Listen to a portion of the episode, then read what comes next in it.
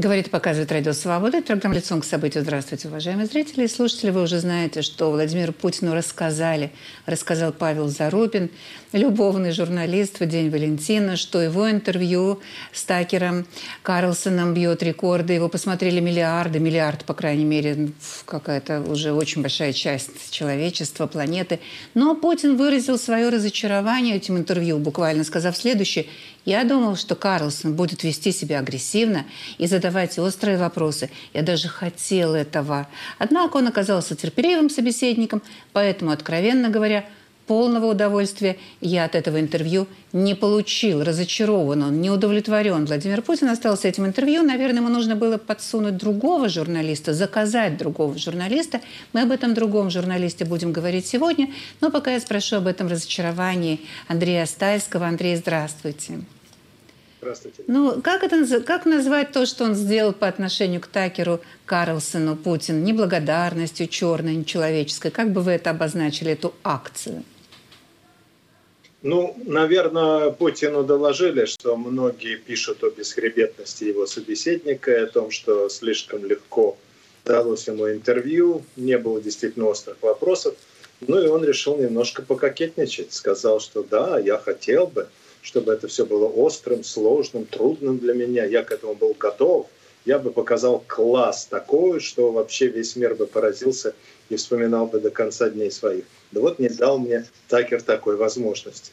Но на самом деле из э, длительного опыта э, общения с Путиным моих коллег, ну, я один раз тоже там участвовал в пресс-конференции какой-то, и тогда у меня уже сложилось это впечатление, когда я еще работал на BBC.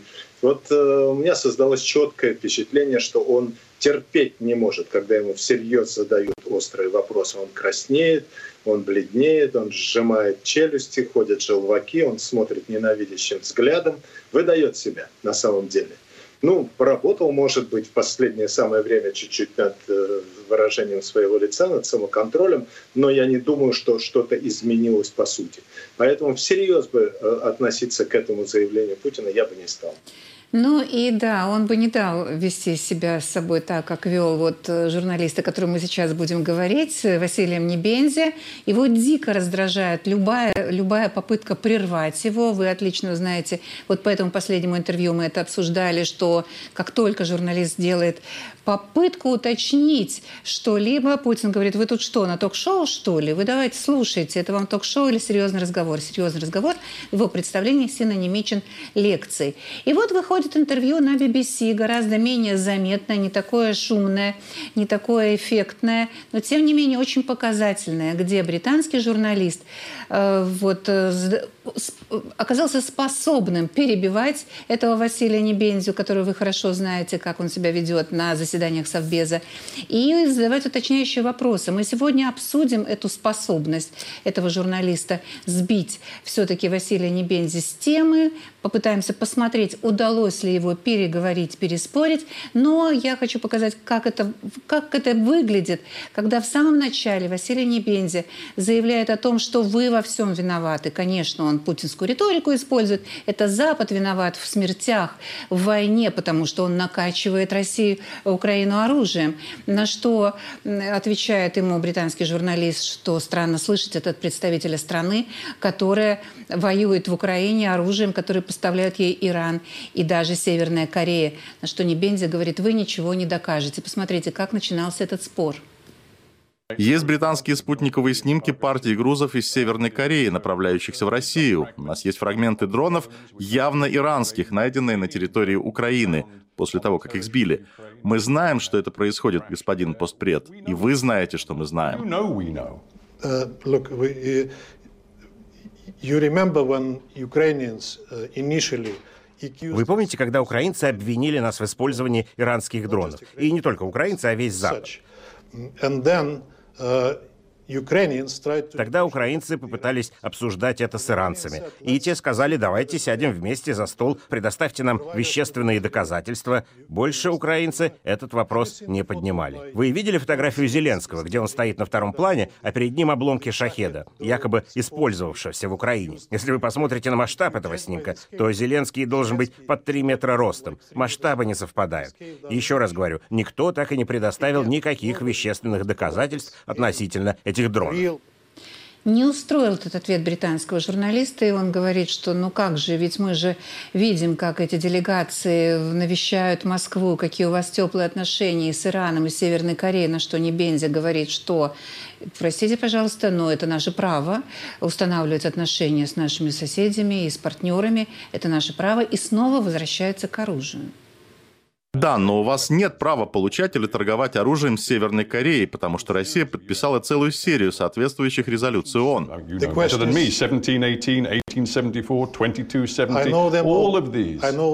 Я все их знаю, их принимали при мне. Совершенно верно. Вы их нарушаете. Кто вам это сказал? Есть обвинения, но никто не может предоставить доказательств. И опять Сакура это не устраивает Сивина, и он в третий раз закидывает свой невод. Вас устраивает такое положение дел, господин постпред? Когда ваши самые надежные друзья, те, кто оказывает вам материальную поддержку в вашей войне против Украины, это Северная Корея и Иран. Это то место, которое Россия хочет занимать.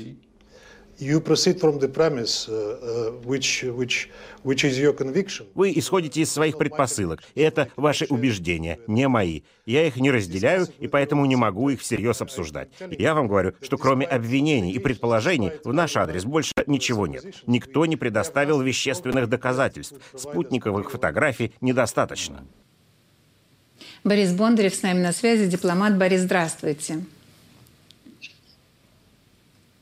Вот хотелось бы, здравствуйте, чтобы вы этот фрагмент беседы прокомментировали. Вот говорит э, журналист, но есть же спутниковые снимки. А Небензи говорит, а это ничего не доказывает. И вот этот разговор кружится, кружится, кружится вот на этой одной точке, но, тем не менее, журналист продолжает, продолжает и продолжает его доставать этим оружием.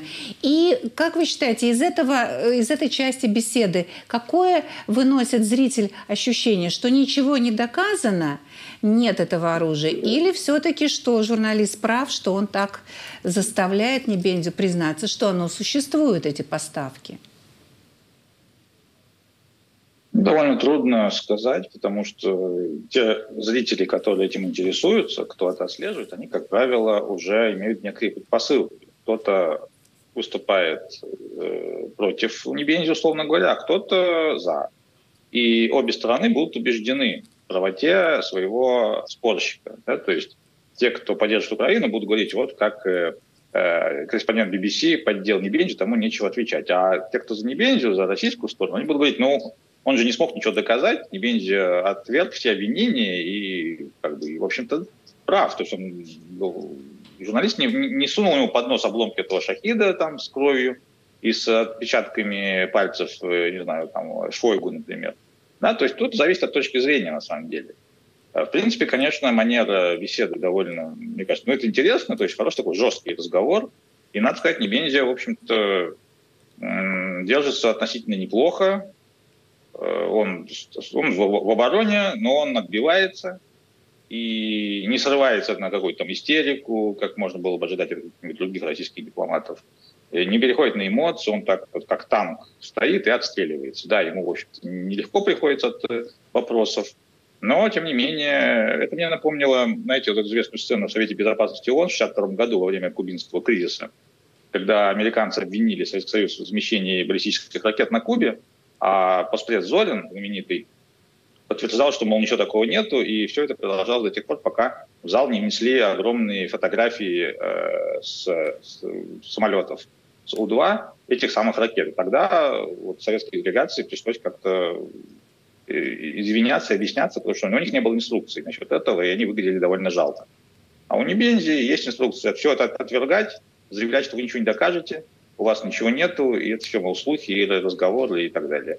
Поэтому тут, честно говоря, я бы ну, я не могу сказать по этому диалогу, что Небензя вот выглядит абсолютно про, про, проигравшим, абсолютно неубедительным. Вот. Тут, опять же, многое зависит от предвзятости зрителя. Да, от, от точки зрения, с которой вы это смотрите. Спасибо вам большое. Я как раз не хотела показать, что он здесь, и вообще-то он нигде не выглядел проигравшим. Речь идет о том, что журналист пытается и пытается стоять на своем. И если бы это происходило в общении с Владимиром Путиным, я не знаю, ну там был бы, был бы опять какая-то истерическая попытка его заткнуть, как это было однажды в интервью с австрийским журналистом.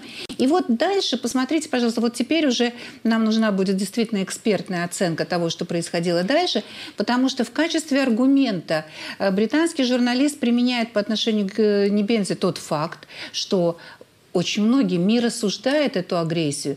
На что Небензи отвечает, да потому что их заставили. Давайте это посмотрим. Международное право – это простое и очень важное понятие. Вы верите в необходимость признавать международное право и те обязательства, которые оно налагает на разные страны, включая вашу? Конечно.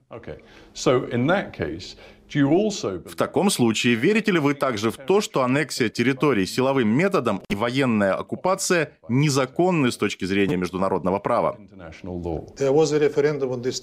На этих территориях был проведен референдум. Нет, извините, люди... этот референдум никем не воспринимался всерьез. Конфликт продолжался. Помимо территориальной целостности существует принцип самоопределения. Господин Поспред, вы обвиняете Запад в двойных стандартах и сравниваете международные международную реакцию на события в Украине с реакцией на оккупацию, как многие это видят, Израилем западного берега и Газы. Вы кричите «лицемерие», «двойные стандарты». А нет ли элементарных двойных стандартов со стороны России? Россия, например, отказывается признать аннексию Восточного Иерусалима и голландских высот Израилем, потому что, как вы говорите, это незаконно с точки зрения международного права. Каким же образом ваша аннексия четырех регионов Украины может считаться законной?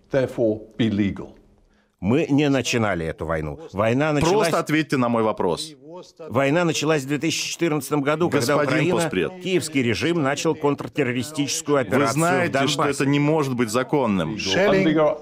Бомбили 8 лет с молчаливого одобрения Запада, который недавно признался, что никогда и не собирался следовать Минским соглашениям, и они были нужны лишь для того, чтобы порадовать Киев. И мы пришли покончить с этим. И тогда люди Донбасса, Донецка, Херсона и Запорожья просто заявили о своем желании. И все.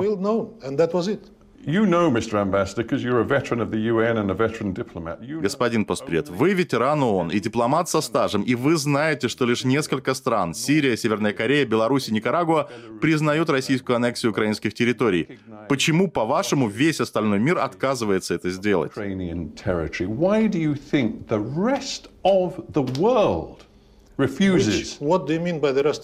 Что вы имеете в виду под всем остальным миром? Запад, Сирия, это Северная Корея, Беларусь и Никарагуа признают российскую аннексию украинских территорий. Все, кроме горстки стран, отказываются принять мировоззрение Путина.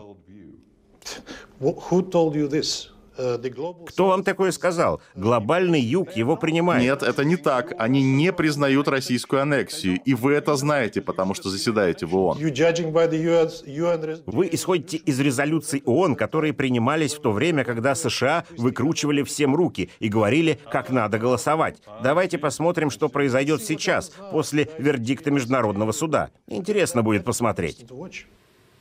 То есть вы поняли из этого диалога, что существует некое решение Международного суда ООН, которое Небензя трактует в пользу России. И теперь, когда вышло это решение, ряд стран, а то и весь мир изменит свое отношение, которое находился под пятой Соединенных Штатов, изменит свое отношение к этой войне. И дальше он объясняет, что же это за такое решение, которое он, еще раз повторю, трактует в пользу России.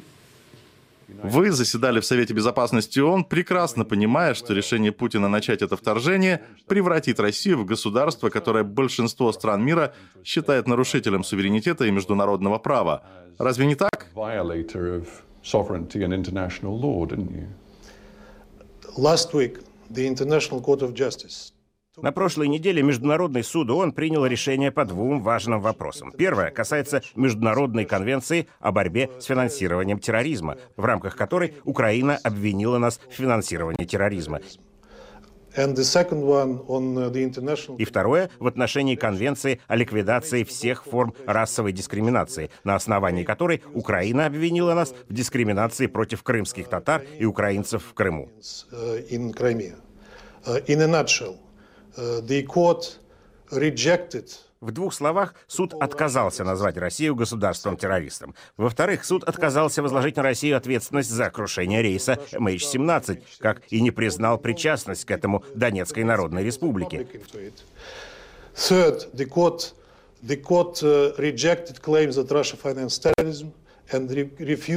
В-третьих, суд отверг заявление, что Россия спонсировала терроризм и отказался признавать ДНР и ЛНР террористическими образованиями. А это, кстати, был предлог для киевского режима начать антитеррористическую операцию против народов Донбасса в нарушении собственной конституции. И, наконец, суд отверг заявление о дискриминации в адрес крымских татар и украинцев в Крыму с нашей стороны. Эти решения представляют ситуацию в совершенно другом свете. Ваш ответ говорит о том, что вы глубоко уважаете Международный суд ООН. Тогда вас наверняка очень беспокоит, что 16 марта 2022 года этот же суд 13 голосами против двух постановил, что Россия должна немедленно прекратить военную операцию в Украине. Два года спустя вы все еще там, полностью нарушая это предписание. Do you know that on 2 February the International Court of Justice а вы знаете, что 2 февраля Международный суд признал, что не имеет юрисдикции для вынесения решений по военной части конфликта? Вот тут мы должны уже начать разбираться. С нами Глеб Богуш, эксперт по международному праву. Здравствуйте, Глеб. Здравствуйте. Но вы слышите, что теперь мир изменит свое мнение об этой агрессии, потому что Международный суд, еще раз перечислив все, что было сказано, во-первых, э, посчитал, что Россия не государство-террорист, не сбивала MH17, не спонсировала терроризм, спонсировала на территориях ДНР и ЛНР. И вообще вот эта резолюция ООН не имеет теперь никакого смысла, потому что решено, что военные вопросы не комментируются. Что вы скажете, что это за волшебное решение в пользу России? России, которым теперь размахивает Василий Небензи. Что это такое было? Ну, я согласен с вашим предыдущим собеседником, что держится Василий Небензи действительно очень хорошо. Э, тут, э, в общем, два момента, наверное, имеют место. Имеет место правда, э, правдивые факты, точнее, и неправдивые факты, то есть ложные утверждения. Они смешаны в этом заявлении Василия Небензи огромному сожалению. А, действительно существует э, решение, которое было принято 31 э, э, января. Речь идет о большом деле, так называемом, которое было инициировано Украиной еще в 2017 году. А, это в этом деле суд не решал вопрос о том, а, права ли Россия в этом конфликте, законно ли аннексии территорий, законно ли вмешательство военное в дела Украины и так далее. Речь шла об очень узких вопросах в рамках применения двух конвенций. И тот вывод, что а, суд не обсуждает ответственность государства, было принято еще в 2019 году. То есть на самом деле э, Небензи ставит как бы сейчас в заслугу э, вот этому решению то, что на самом деле суд и не мог э, решить по этому делу. А на самом деле суд нашел два нарушения России. То есть сказать, что Россия была признана абсолютно, скажем так, невиновной нельзя. Решения были связаны с тем, что Россия не проводила расследование фактов финансирования терроризма. И э, по другой конвенции э, нарушение было связано с э, сетевой политикой, которую проводила Россия в оккупированном Крыму, а именно то, что не была обеспечена возможность получения образования в школах крымских на украинском языке. А, иными словами, а, здесь действительно есть а, решение суда. Частично оно, конечно, не в пользу Украины, безусловно, в этом не Бензи прав, но трактовать его таким вот образом нельзя. И главное, нельзя потому, что именно Россия не согласилась урегулировать вопросы путем судебного разбирательства. Именно Россия не согласилась на то, чтобы суд рассматривал все вопросы по существу. А, поэтому вот, это, а, вот, это вот, э, вот этот аргумент, он достаточно лицемерным выглядит. Пожалуйста, а... если все так хорошо, если все так хорошо, если суд и суд такой хороший, вот посмотрите, видите, он хвалит постоянно несколько раз Международный суд, что это профессиональный, независимый суд Организации Объединенных Наций, действительно так. Почему тогда не рассмотреть все вопросы в суде с Украиной? Что, чего, чего боится Российская Федерация в этой ситуации?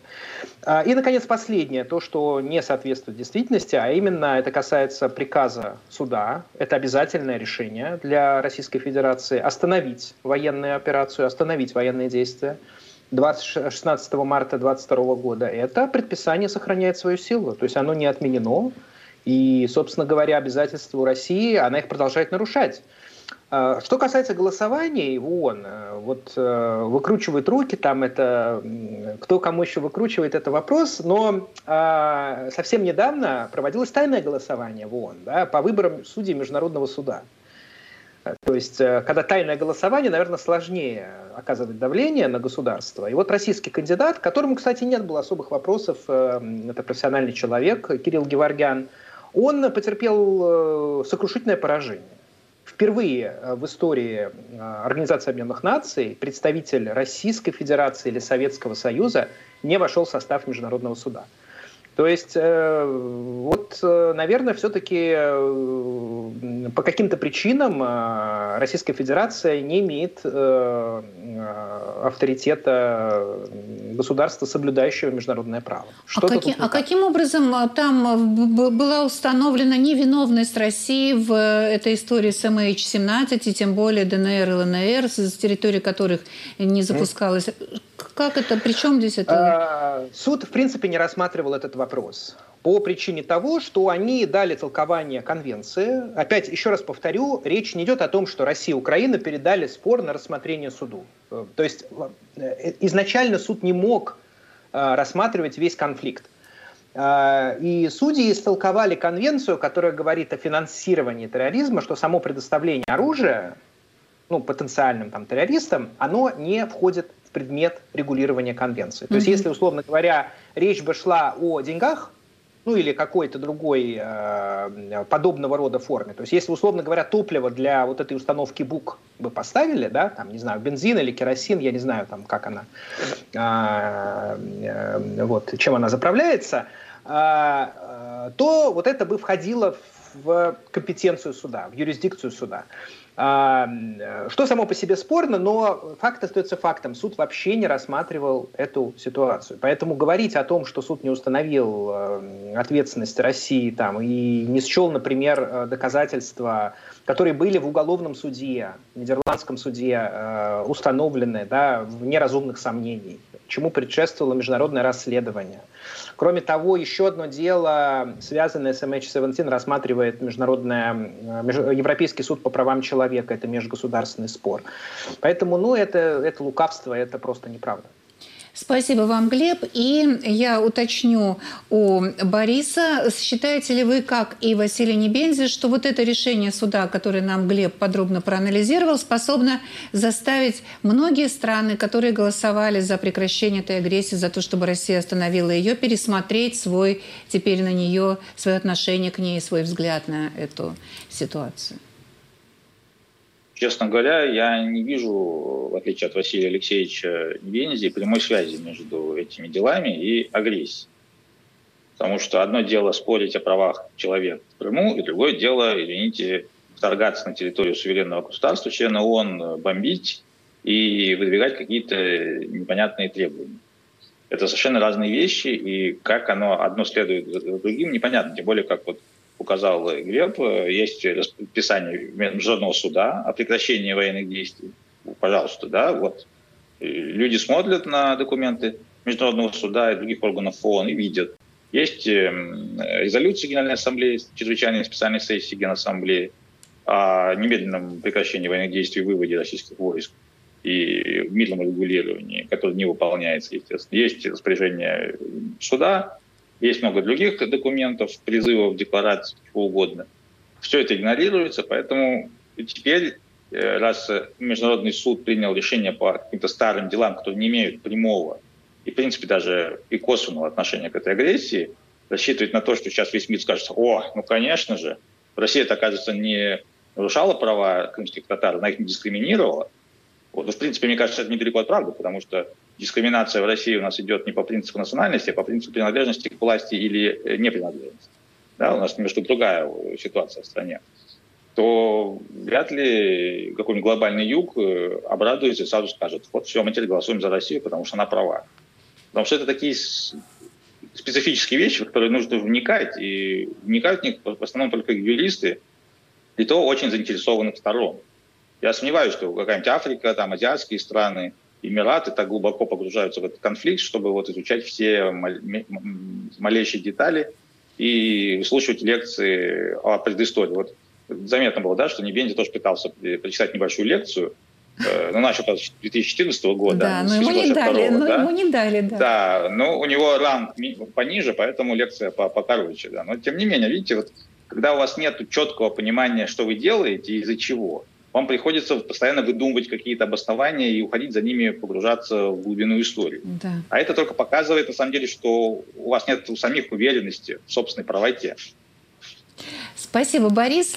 Ну, теперь я хотела бы обсудить один момент с нашими экспертами. Он непростой, на который как раз, который как раз пропустил э, британский журналист Стивен Сакур. Он его, он не стал его комментировать. Такер, Такер Карлсон тоже пропустил его, я имею в виду выпустил э, из своих когтей, в которой он и не хватал Владимира Путина, там все понятно. Он ни к одному слову Владимира Путина не прицепился, не считая судьбы своего коллеги Гершковича. В этой ситуации, когда британский журналист старался все-таки показывать, что он не согласен с позицией, уточнял эту позицию, ловил на чем-то Небензю, он эту историю тоже пропускает. Вот мы сейчас попытаемся понять с нашими коллегами, почему нет контраргументов у журналистов против вот этого аргумента, который часто стала использовать российская сторона. Все началось с интервью Давида Арахами, в котором, как потом заявит российская пропаганда, прозвучала та мысль, что все, войну можно было заканчивать уже в марте, все на все согласились, прекрасные условия э, этого договора. Россия отступает на позицию позиции 24 февраля 2022 года. Э, Крым, история с Крымом подвешивается на 10 лет. Все было так замечательно. И тут приезжает Борис Джонсон и говорит, не надо с ними ничего подписывать, война продолжается, льется кровь. Об этом говорил Путин не один раз, об этом он говорил Такеру, об этом же сказал Небензя британскому журналисту. Поэтому я хотела бы в этом разобраться, почему это не остается без ответа. Давайте послушаем, посмотрим, вспомним, когда Владимир Путин впервые показал вот эти бумажечки этого Стамбульского соглашения, которое могло остановить войну. Этот проект этого договора был э, парафирован руководителем переговорной группы из Киева. Он поставил там свою подпись. Вот он. Он есть. Он так и называется. Договор о постоянном нейтралитете и гарантиях безопасности Украины. Именно о гарантиях, о которых вы сказали, уважаемый друг, э, президент Южноафриканской Республики. 18 статей. Более того, к нему есть еще и приложение – они, знаете, сейчас даже не буду об этом говорить, они касаются и вооруженных сил, касаются других вещей. Все прописано до единиц боевой техники и до личного состава вооруженных сил. Вот этот документ. И он, он парафирован э, киевской делегацией. Подпись стоит. Но после того, как мы как и обещали, отвели войска от Киева, киевские власти, как обычно, делают их хозяева, выбросили это все на свалку истории. Скажем так, аккуратно и постараюсь интеллигентно выражаться. Они отказались от этого. Где гарантии, что они и дальше не будут отказываться от каких-то других договоренностей? Совершенно естественно, что после этого заявления Наталья Масичук, это украинский журналист, идет к главе делегации, о котором говорит Владимир Путин Давиду Арахами, берет у него интервью и спрашивает, так что же это за бумажки, которым Путин э, тряс, не хочу употреблять слово, которые он показывал. Давайте посмотрим внимательно этот разговор, на который потом будет ссылаться и Путин, и Небензи, и все остальные. Ну, дивіться, Путін же ж показував документ та за результатом білоруських перемовин. Ну, смотрите, Путин уже показывал документы по результатам белорусских переговоров. Африканской делегации он это демонстрировал. Там, как он утверждает, прописан проект мирного соглашения с Украиной. И этот документ вроде бы был парафирован в Стамбуле. Назывался этот документ «Соглашение о постоянном нейтралитете Украины и гарантиях безопасности». Путин говорил, что там было 18 статей. И, как он сказал, я процитирую, «все прописано от боевой техники и личного состава вооруженных сил Украины». Он сказал, сказал, что стоит подпись руководителя делегации. Так Путин утверждал. Так Путин стверджував. Почему он не обнародовал этот документ? Вы обратили внимание? Как вы думаете, почему? Если бы у него был документ, он бы обнародовал уже. Цель украинской делегации была затягивать процесс. Цель российской делегации какая была? Цель российской делегации была, на мой взгляд, показать, они действительно почти до последнего надеялись, что они нас дожмут на подписание такого соглашения, чтобы мы взяли нейтралитет. Это было самое большое для них дело. Они готовы были закончить войну, если мы возьмем, как Финляндия когда-то там, нейтралитет. Были закончить войну, если мы возьмем, как Финляндия когда-то там, нейтралитет. Дадим обязательство, что мы не будем вступать в НАТО. Но фактически ключевой пункт был этот. Только один пункт? Все остальное там косметические и политические поправки, типа о денацификации, русскоязычное население и бла-бла-бла. Почему Украина не согласилась с этим пунктом? Во-первых, для того, чтобы на этот пункт согласиться, нужно менять Конституцию. Наш путь в НАТО записан в Конституции. Во-вторых, нет доверия и не было, и нет россиянам, что они это сделают. Это можно было сделать только если есть гарантии безопасности, но мы не могли что-то подписать, отойти, а потом они бы зашли более подготовленные, потому что они зашли на самом деле не подготовленные к такому сопротивлению. Поэтому мы могли только работать, когда есть стопроцентная уверенность, что это не повторится во второй раз, а такой уверенности нет. Более того, когда мы вернулись из Стамбула, приехал Борис Джонсон в Киев и сказал, что мы вообще не будем с ними ничего подписывать, и давайте просто воевать. Я правильно понимаю, что приезд Бориса Джонсона это была такая пожарная машина, которая влетела тогда. И я скажу так не от себя, я скажу от тех людей, которые составляют сейчас оппозицию политической власти в Украине, от внутренних людей, которые сказали, что вы уже могли бы подписать эти предательские договоренности о нейтральном статусе Украины. Но тогда, как пожарка, приехал Джонсон и сказал никаких договоренностей. Там вообще не так все было. Это говорят только люди, желающие выкрутить любое событие в политическом стиле, для того, чтобы мы могли подписать. Смотрите, ни я не мог подписать это, ни любой член состава делегации – у нас вообще нет даже юридического права что-то подписывать. Верно? То есть это только теоретически могло произойти. Будь встреча Зеленского и Путина, теоретически, и что-то подписать. Потом это нужно было бы ратифицировать в парламенте. То есть, когда люди так говорят, они говорят только это на неподготовленного читателя или зрителя, на или слушателя. читача, чи глядача, чи слухача. То есть Сарахами внятно говорит, я ничего не подписывал, говорит о том, что этот был договор невнятный и ничем не подтвержденный. Также говорит, что никаких полномочий у него не было. Он говорит о том, что пришлось бы менять Конституцию, еще неизвестно, согласился бы на это парламент ратифицировать этот договор. Он все это говорит. После чего Владимир Путин заявляет, Арахами сказал, что он подписал, Василий Небензи в интервью британскому журналисту говорит, Анна Арахамия сказал, что он подписал, потом приехал Джонсон, и они отмотали назад. Вот, вот Андрей Астальский, вам слово. Как вы видите эту историю? Почему нет у журналиста там британского, ну, элементарного контраргумента, что ну, он не говорил того, что он подписывал, он сказал, что он его не подписывал? Да, на, наверное, не был готов, честно говоря, коллега, э, высокий профессионал Стивен Сакер. Я хорошо его знал много лет назад, работал с ним немного. С тех пор он только прибавил в опыте и так далее. С одной стороны, интеллигентная, корректная манера, с другой стороны жесткая. Вот он находит эту золотую середину, как мне кажется, он преуспел на 90 там сколько это процентов. Но вот с этим вопросом действительно ему надо было быть больше в курсе того, что потом Арахами говорил или не говорил. И прежде всего ему надо было сказать, что э, нарочно путают слово «парафировано» и слово «подписано» — это ведь совершенно разные в международном праве вещи. Даже если какие-то инициативы, инициалы свои кто-то из украинской делегации, как на парафированном документе, поставил, заявив при этом, как было, как я понимаю, заявлено, что полномочий на подписание подобных документов у делегации абсолютно нет — ну, понимаете, вот тогда была бы ясность, что это абсолютно предварительный проект, который может быть подписан, а может быть не подписан, скорее всего потребует изменений достаточно серьезных, принципиальных и подписания дополнительных каких-то документов для того, чтобы это реально открыло дорогу к перемирию или там, к мирному какому-то соглашению. Ну вот, э, наверное, надо было э, Стивену Сакуру что-то в этом духе сказать.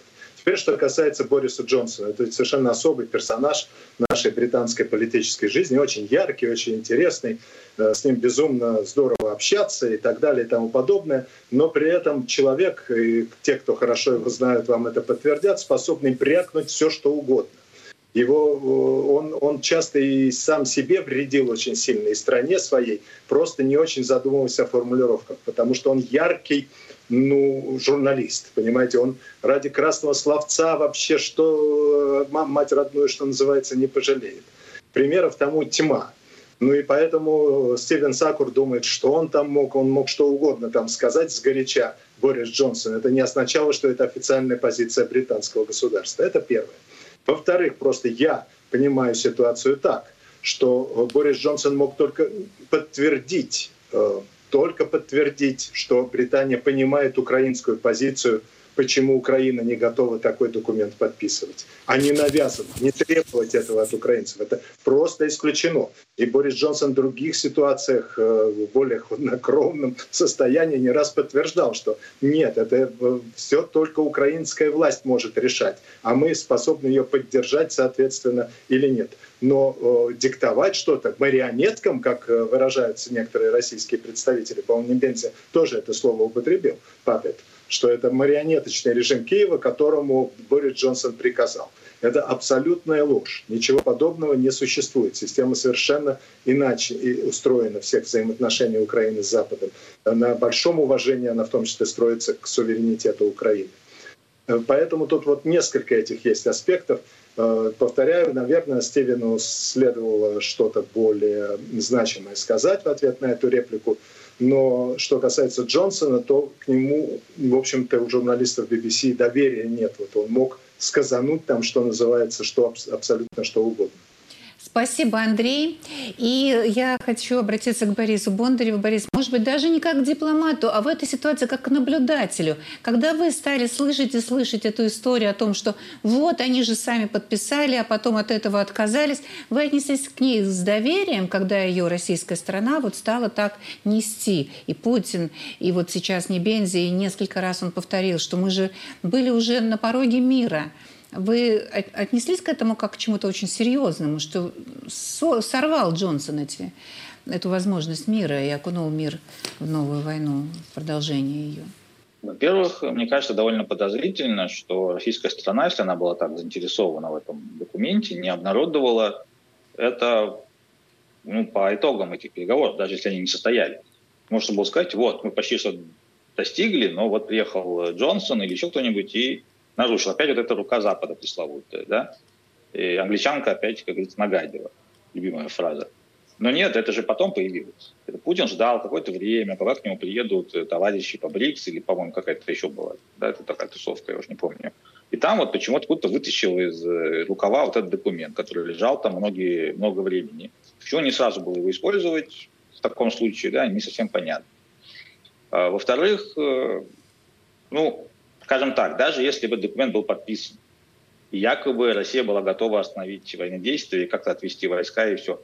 Во-первых, ничего это не означает, и правильно Арахамеев сказал, что доверия никакого к российской стороне нет сейчас. То есть они могут вам пообещать все, что угодно, а завтра перейдут. А во-вторых, это сделало бы очень э, такой нежелательный негативный прецедент. То есть теперь, получается, любая страна может зайти на территорию другой страны, разбомбить ее города, вынудить подписать какой-то документ и такая и быть и довольные, вернуться к себе. И все признают этот документ, и все признают новую реальность. То есть теперь можно вторгаться куда угодно и делать все, что угодно. То есть это полное нарушение основополагающих принципов Устава ООН, на минуточку. Да? То есть этот документ даже с точки зрения Устава ООН, если бы э, рассматривались бы в том же международном суде, ну, скорее всего, его признали бы просто несоответствующим уставу. Э, поэтому у меня отношение такое, что эта история, конечно, скажем так, не вполне понятная да, э, наблюдателю, потому что одни говорят одно, другие говорят другое. Но я уверен, что в тех обстоятельствах эта договоренность вряд ли могла быть достигнута в принципе, даже если бы Россия была бы страной, которой можно было доверять, и не было вмешательства там Бориса Джонсона или еще кого-нибудь. Просто такая ситуация, она не предполагает вот такого внезапного мирного разрешения. Очень странно наблюдать, когда войска агрессора подошли уже к вашей столице, и он внезапно предлагает вам только лишь нейтралитет и какие-то небольшие, как говорятся, как эм, говорит э, косметические, косметические да. там изменения. Ну что это значит косметические изменения? Это же не просто нейтралитет, это же влияние на всю политику Украины, это запрет Украине определенных действий. Скорее всего, э, в скорейшем времени было, было, были бы требования Зеленскому и его администрации уйти, поставить на их место какого-нибудь Медведчука там, или Януковича вытащить опять из пыльного сундука. Что-нибудь такое. То есть э, понятное дело, что этот самый пресловутый нейтралитет и не вступление Украины в НАТО, это так для Путина только затравка. Так-то ему, в общем-то, вообще Украина, видим, не нужна никакая, ни в каком виде. Вот. И ему главное и Украину подавить, и Западу показать, что он, что он хозяин на, этой, на этом участке земной поверхности, и не суйтесь. Вот. Поэтому ну, не получилось, к сожалению, да. Но я сомневаюсь, опять же, очень сильно, что войну можно было остановить уже в марте. Что-то я вот в это совсем не верю. Да. Спасибо, Борис. И давайте послушаем, что говорят москвичи, отвечая на вопрос, должна ли вообще-то Россия считаться с международными нормами. Права человека звучит хорошо, но там очень много пунктов. А, возможно, какие-то куски а, нас к чему-то обязывают, что мы больше не можем делать. Эти куски мы не можем соблюдать. Но если говорить в общем и целом, то вопрос не в том, как с нами ведут себя, а в том, как мы себя ведем. И э, это точно так же, как у людей. Если вам нахамили, не значит, ну, что нужно хамить в ответ. Поэтому, э, вне зависимости от того, при, придерживаются иностранные организации мнения о том, что Россия должна придерживаться этих договоренностей или нет, это вопрос э, скорее морали и этики а не юриспруденции входа или выхода в какие-то организации, на мой вкус. Да, я думаю, что цивилизация, все-таки наш мир, он уже достаточно высоко цивилизован. И, собственно, права человека, опять я подчеркиваю, что человек, э, его жизнь, его права – это самая высшая ценность. Она нам дана, можно сказать, изначально. Поэтому абсолютно уверена, да, что будут, будет, э, так сказать, дорога только в этом направлении. Россия должна и она соблюдает в первую очередь сама выступала в роли э, той, кто будет это все организовывать. Он, в принципе, в котором э, Россия состоит в Совете Безопасности и подразумевался для того, чтобы э, и иметь такую организацию. Э, в принципе, это и подразумевалось еще во времена Сталина, чтобы э, э, как раз были общие нормы права, и соблюдались. Да, я считаю, что лучше взаимодействовать с другими странами, как бы общаться и развивать гражданское общество внутри страны.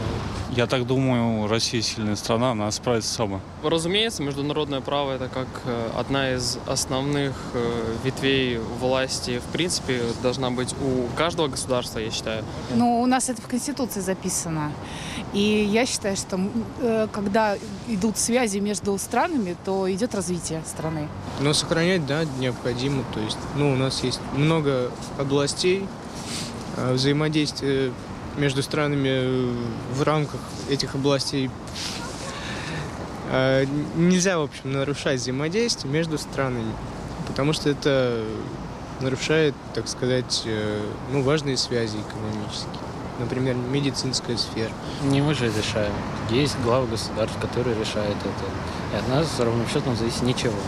То есть наше слово, оно как, того, как таковое не влияет. Между собой мы люди как бы общаемся нормально. То есть если я буду разговаривать с поляком, он будет так же хорошо относиться ко мне, так же, как и я. Потому что мы уважаем друг друга.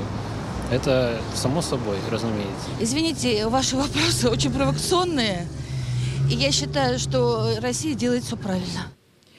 Ну вот, Глеб, это опрос прямо к вам обращен. Видели, что много людей, несколько человек сказали, должна соблюдать и соблюдает. Вот что вы скажете по результатам этого опроса? Они вас вдохновляют? Первый раз, наверное, ваш опрос, который вы проводите у станции метро ВДНХ, насколько я помню, по моему московскому периоду. А, впервые я обрадован а, результатами, потому что действительно, в принципе, москвичи или там, кто про прохожие в Москве, они, в принципе, все, все сказали как есть. И действительно, проблема, как мне кажется, была вот этим молодым человеком а, поднята очень важная, что проблема в том, что мы, как люди, да, которые живем на этой планете, и которым э, посчастливилось или оказаться гражданами Российской Федерации, мы, к сожалению, имеем никакого, э, никакой реальной возможности на что-то в этом плане повлиять. Вот. Но э, действительно так, действительно международное право, это, оно, оно касается всех. То, что мы сейчас переживаем, это, это прямое последствие нарушения международного права. Это вовсе не какая-то абстракция, это то, что мы э, видим на самом деле сегодня. Вот, поэтому, э, ну, оптимизм какой-то может быть только да, в том, что но... люди, люди часто интуитивно, интуитивно, они понимают, Э, что происходит. И вот мне кажется, в этом опросе это очень хорошо видно. Да-да, они могут думать что угодно по поводу соблюдает Конечно. или не соблюдает, но то, что должны соблюдать, они хотя бы говорят. Это уже очень важно и ценно. Глеб, спасибо вам большое за эту, этот комментарий. И мы вниманию наших гостей, зрителей, предлагаем еще одну историю, которая происходит, опять же, которая выросла из недр Министерства иностранных дел Российской Федерации, но, наверное, все-таки уже в сотрудничестве, в содружестве с ФСБ. Послушаем.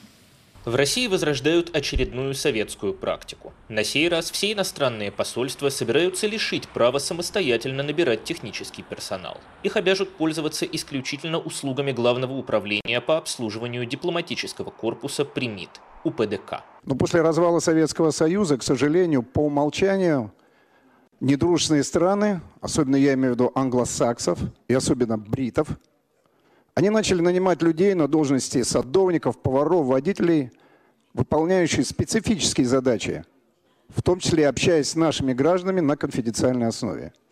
Мне кажется, пришло время этих ребят поставить на место и заставить их принимать людей на такого рода должности через наши структуры. На правительственном часе в Госдуме министр иностранных дел Сергей Лавров ответил, что такая практика уже применяется в отношении некоторых дип-представительств. Мы уже э, соответствующим образом э, поставили в эти рамки, в рамки необходимости не самостоятельно бегать на рынке труда, а договариваться с УПДК, посольство Британии в Российской Федерации и генконсульство британское в Екатеринбурге. То нужно законодательно лишить э, иностранные загранпредставители права э, выполнять функции работодателей.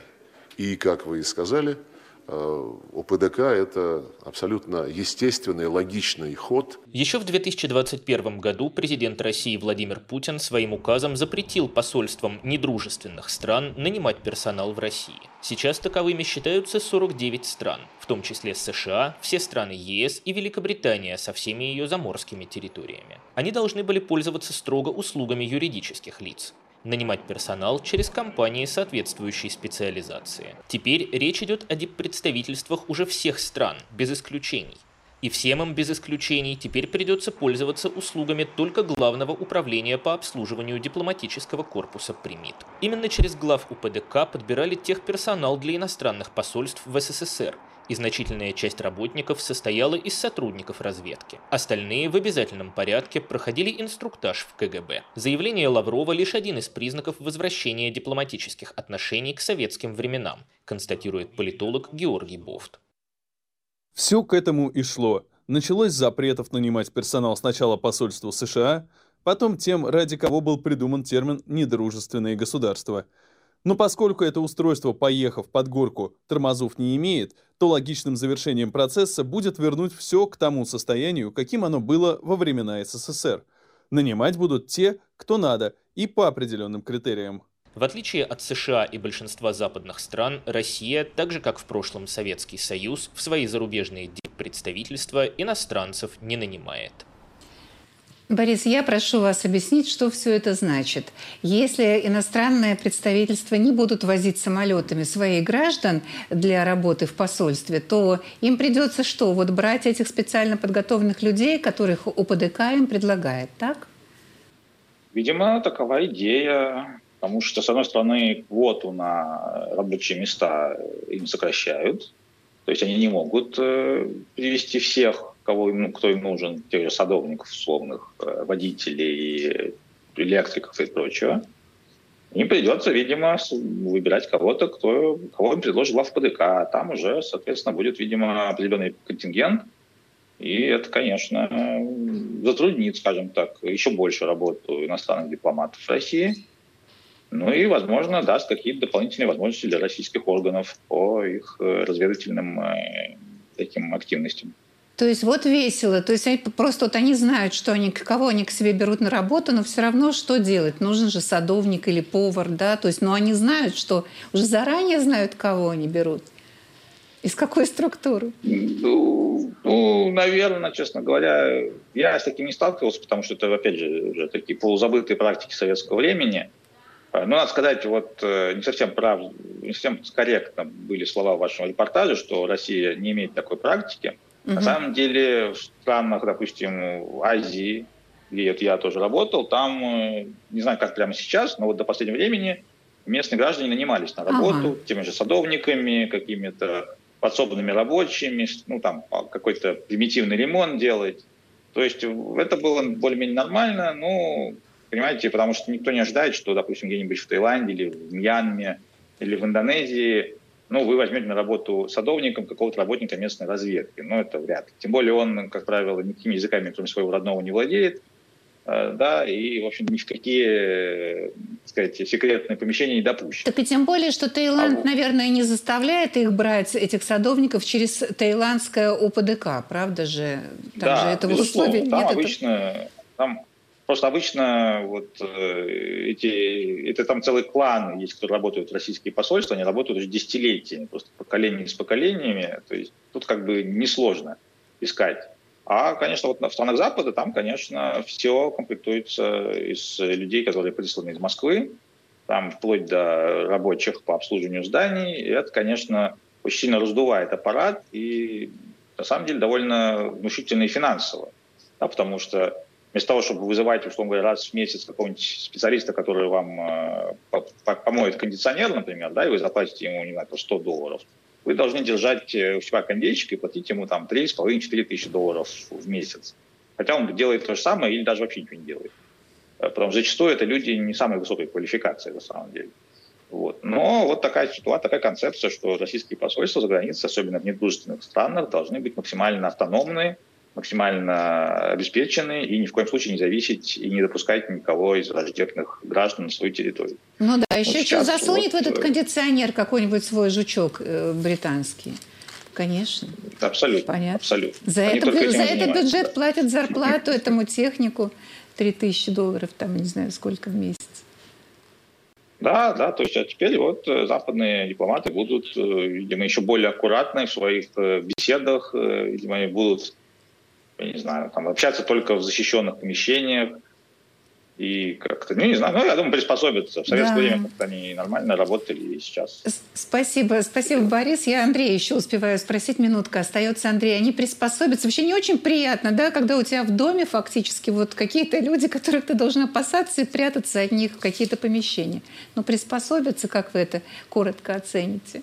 Ну, в советское время это же существовало, и все приспособились. Конечно, было много минусов у этой системы, но были, вот мне рассказывал один западный дипломат, что были и плюсы в том смысле, что точно знали, откуда исходит опасность, где mm-hmm. нужно провести поиски жучков после присутствия такого человека, может быть, на ежедневной основе. И даже какие-то успешные операции, как он сказал, удавалось изредка осуществлять, э, дав такому человеку якобы подслушать что-то важное, внедрить через него дезинформацию. Спасибо, Андрей. То есть их еще и можно использовать, этих людей, присланных у ПДК.